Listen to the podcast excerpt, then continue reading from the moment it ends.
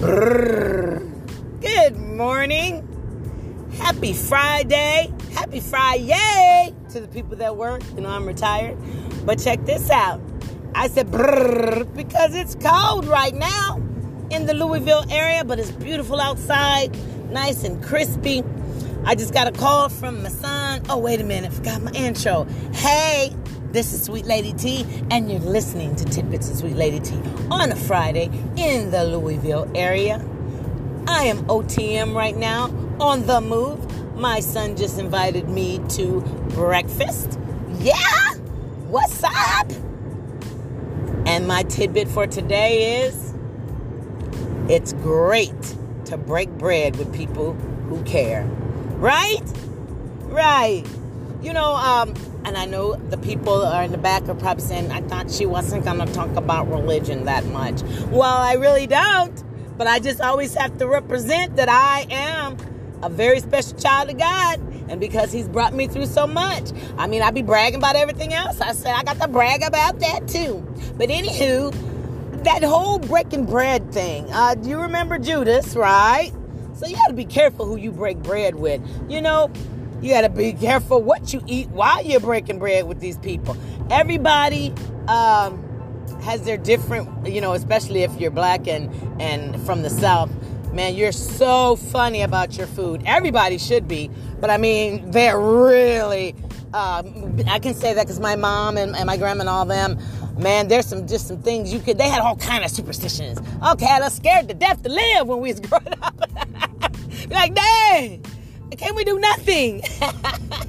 but truthfully, you need to be careful uh, who you break bread with and uh, what you're eating when you break bread with them. This world has gotten so cold and crazy and calculating that you just have to, I mean, don't be around them. But sometimes you don't know. You think, well, Jesus did know. But the other people didn't know. People don't know what the, what other people's ulterior motives are. You have no clue. You think they're nice. You think they're cool. You think they're gonna be all right. You know, you might grab a sandwich. Oh, and please, please, please be careful about drinking. Oh, please don't leave your cup down and think that it's gonna be safe. I don't care where you are. You know, isn't that terrible that we live in a, in a world like that now? Who would have thought? Who has time for for such evilness? That's evil, man. That's evil.